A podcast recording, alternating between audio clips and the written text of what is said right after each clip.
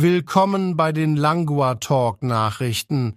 Unsere erste Meldung kommt heute aus dem nördlichen Gazastreifen. Die Situation dort eskaliert, da israelische Streitkräfte einschließlich Panzern weiter in die Region vordringen.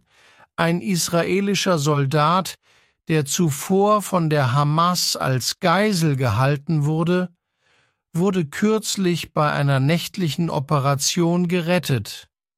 Ministerpräsident Benjamin Netanyahu lobte dies als großen Erfolg.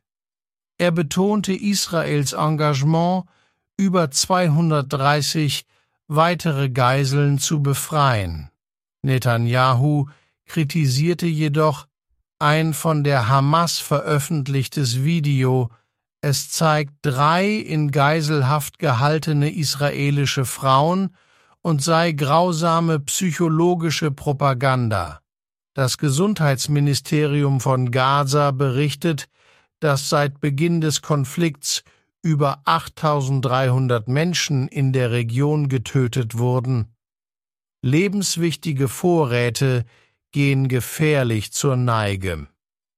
Netanyahu lehnt trotz Aufrufen zu einem Waffenstillstand eine Einstellung der militärischen Aktionen ab. Er argumentiert, dies wäre eine Kapitulation vor dem Terrorismus. Hilfsorganisationen drängen weiterhin auf eine Kampfpause, um dringend benötigte Hilfe in das belagerte Gebiet zu liefern. Wir wenden uns nun Japan zu. Das US-Militär hat begonnen, große Mengen an japanischen Meeresfrüchten zu kaufen. Dies ist eine Reaktion auf Chinas Importverbot nach der Freisetzung von behandeltem Wasser aus dem Atomkraftwerk Fukushima. Der US-Botschafter in Japan, Rahm Emanuel, deutete an, dass die USA auch andere Wege zur Unterstützung Japans gegen Chinas Verbot prüfen könnten.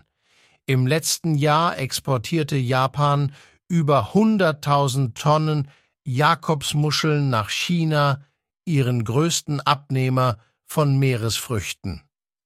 Der erste Einkauf der USA ist kleiner unter einer metrischen Tonne.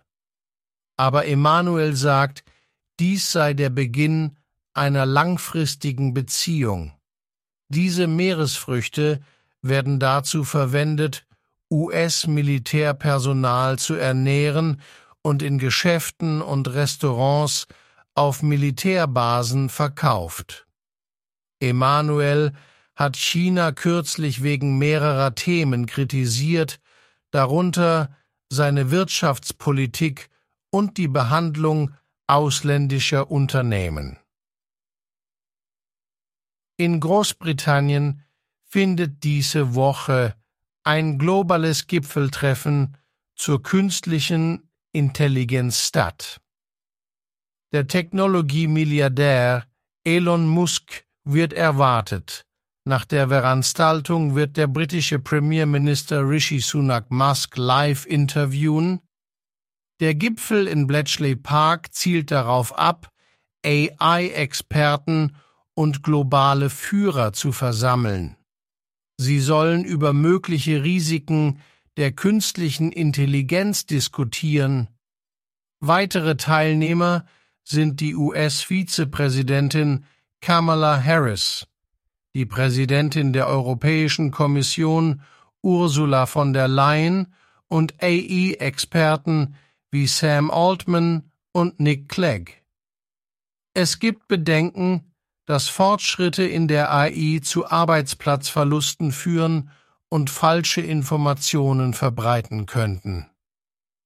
Musk hat bereits seine Besorgnis über die Sicherheit von AI geäußert und fordert mehr Regulierung. Er glaubt, dass eine offizielle Stelle geschaffen werden sollte, um AI zu überwachen und sicherzustellen, dass sie keine Gefahr für die Öffentlichkeit darstellt. Aus den USA erreichen uns traurige Nachrichten. Der Schauspieler Matthew Perry, am besten bekannt für seine Rolle in der beliebten TV-Serie Friends, ist leider im Alter von 54 Jahren verstorben. Seine ehemaligen Friends, Co-Stars drückten ihre Bestürzung über seinen Wehrlust aus und bezeichneten ihn als unfassbar.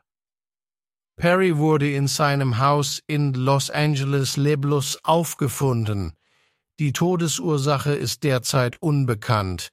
Die Behörden warten auf die Ergebnisse toxikologischer Tests. Während seiner Karriere hatte Perry offen über seinen Kampf mit Schmerzmittel und Alkoholabhängigkeit gesprochen, was zu mehreren Gesundheitsproblemen führte. Fans und Prominente erinnern sich an Perry für seinen Humor und seine Freundlichkeit. Unterstützer legen sogar Blumentribute vor dem Friends Wohnhaus in New York nieder. Unsere letzte Meldung heute ist eine kürzlich veröffentlichte chinesische Studie. Sie legt nahe, dass das Praktizieren von Tai Chi, einer traditionellen chinesischen Übung, helfen könnte, die Symptome der Parkinson-Krankheit zu verlangsamen.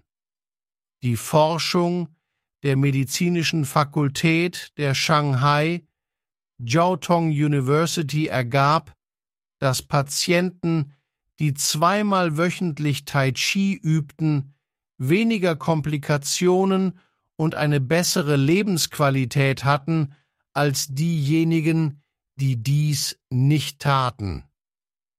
Die Studie überwachte die Gesundheit von Parkinson-Patienten bis zu fünf Jahre lang.